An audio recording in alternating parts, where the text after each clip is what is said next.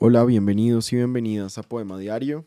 Hoy les voy a leer un haiku traducido por Octavio Paz, el poeta mexicano y premio Nobel de Literatura.